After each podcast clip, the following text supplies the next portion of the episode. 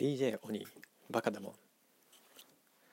この番組はビジネス系のコンテンツを中心に独断と偏見で気になったものをピックアップします。必ずしも世間的に旬なものとは限りませんのであしからず。それではスタートです。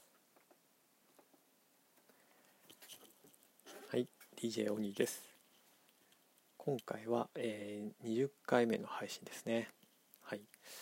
で、えー、20回目の配信ということで何を話をしようかなと思ったんですけれども、えー、今回ネットフリックスを始めてみました。そして「愛の不時着デビュー」というお話です。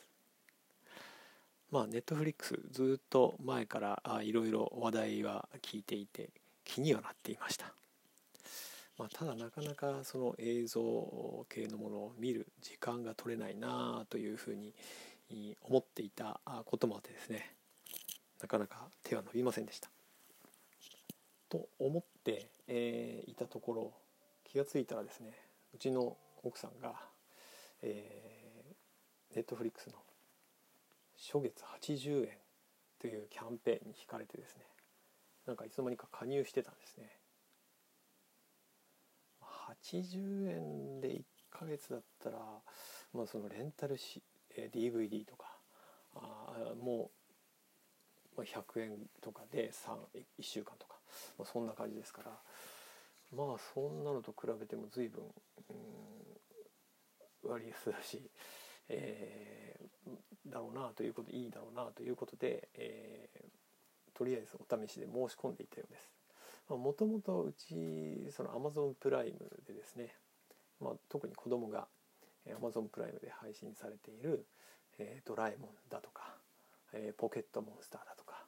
えー、その手の番組を非常にヘビーヘビーなんだろうヘビーユーザーとして見てるんですね。でなんかそのうちの奥さんの話によると、えー、ネットフリックスで配信されている「ドラえもん」はまたアマゾンプライムで配信されているものとは少し、えー、エピソードが違うものが配信されているということがあるそうなんですね。Amazon プライムの方も、えー、まあ、たくさん例えば「ドラえもん」のエピソードなんかもあるんですけれどもなんか気が付いたら、えー、昔のエピソードが見れなくなっていたりとかあ結構そういうことがあるらしいんですね。である程度の本数は配信されていても、まあ、ヘビーユーザーなのでうちの娘が、えー、大体見尽くしてしまうというようなこともあってで、えー、ネットフリックスに活路を見出したというか求めたというかところも実際のところもともとあったようですあともう一つはうちの奥さん結局何を見ていたかというとやはり愛の不時着なんですねやっぱりあのまあママ友なのか職場の仲間なのか分かりませんが、えー、愛の不時着っていうのは話題になっているようで、まあ、それもあって、えーまあ、たしなみの一つとしてかどうか分かりませんがえー、見ていたようです。もともとあの自分のスマホだけで見ていたんですけれども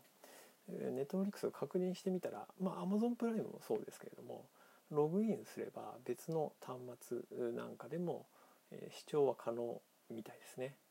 でただまあ一番下のスタンダードプランかな、800円ぐらいのプランだと同時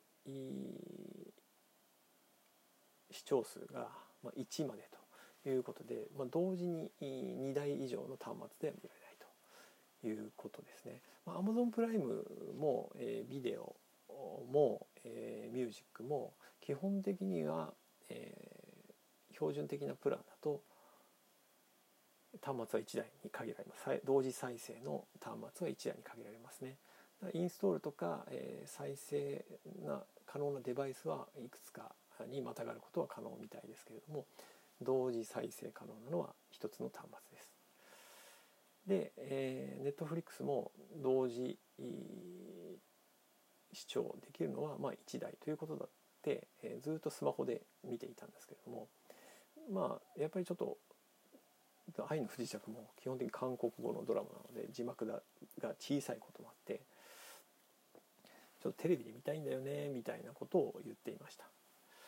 で、えー、今は結局それでまだちょっとテレビには接続はしておらず、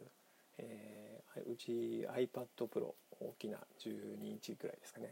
えー、のものがあるので、えそちらでアカウントを、まあ、ログインして、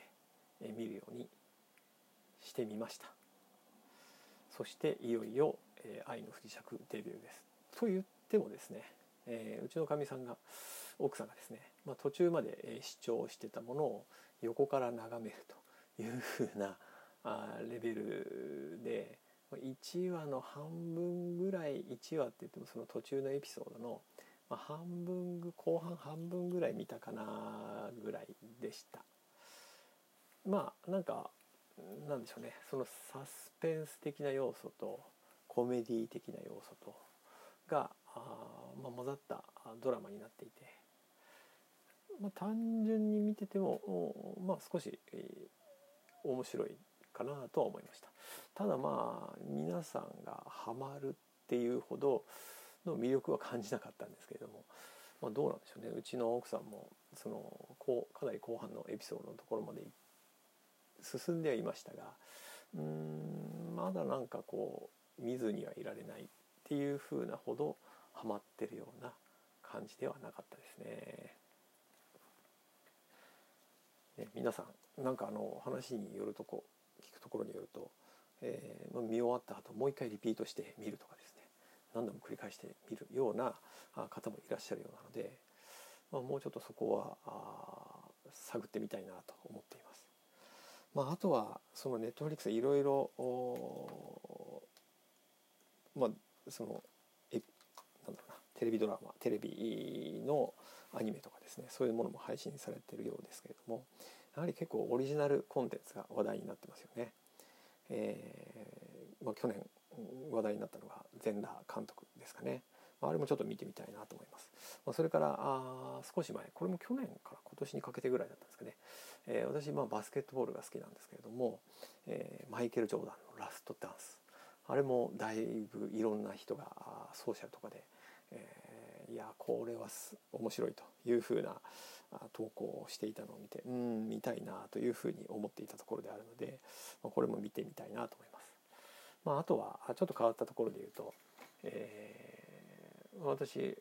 あのハードロックみたいなものも好きなんですけどもモトリー・クルーという、まあ、バンドがありましてそれの自伝的な映画「ザ・ダート」っていうのもこれもネットフリックスオリジナルの映画として配信されているそうなんですね。まあ、これもちょっと見てみたいなというふうに思っています。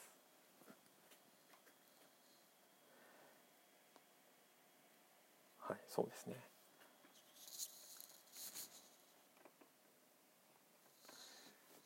はい、えっ、とそうですね。まあネットフリックスの話をしてきましたけれども、実はあ同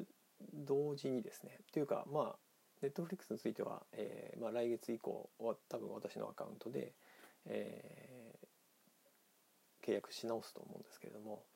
まあ、それと引き換えにっていう形で、えー、CS スカイパーフェクト TV で契約していたディズニーチャンネルというチャンネルを解約しました。こちらは基本料金と、えー、契約料チャンネル料で1200円ぐらいのものだったんですけれども、まあ、それと引き換えに Netflix を契約するというふうな形にしようと思っています。そのディズニーチャンネル、まあ、去年から今年、まあ、このコロナ禍も含めてなんですけども子供その今長女が4歳なんあ長女じゃないごめんなさい次女がですね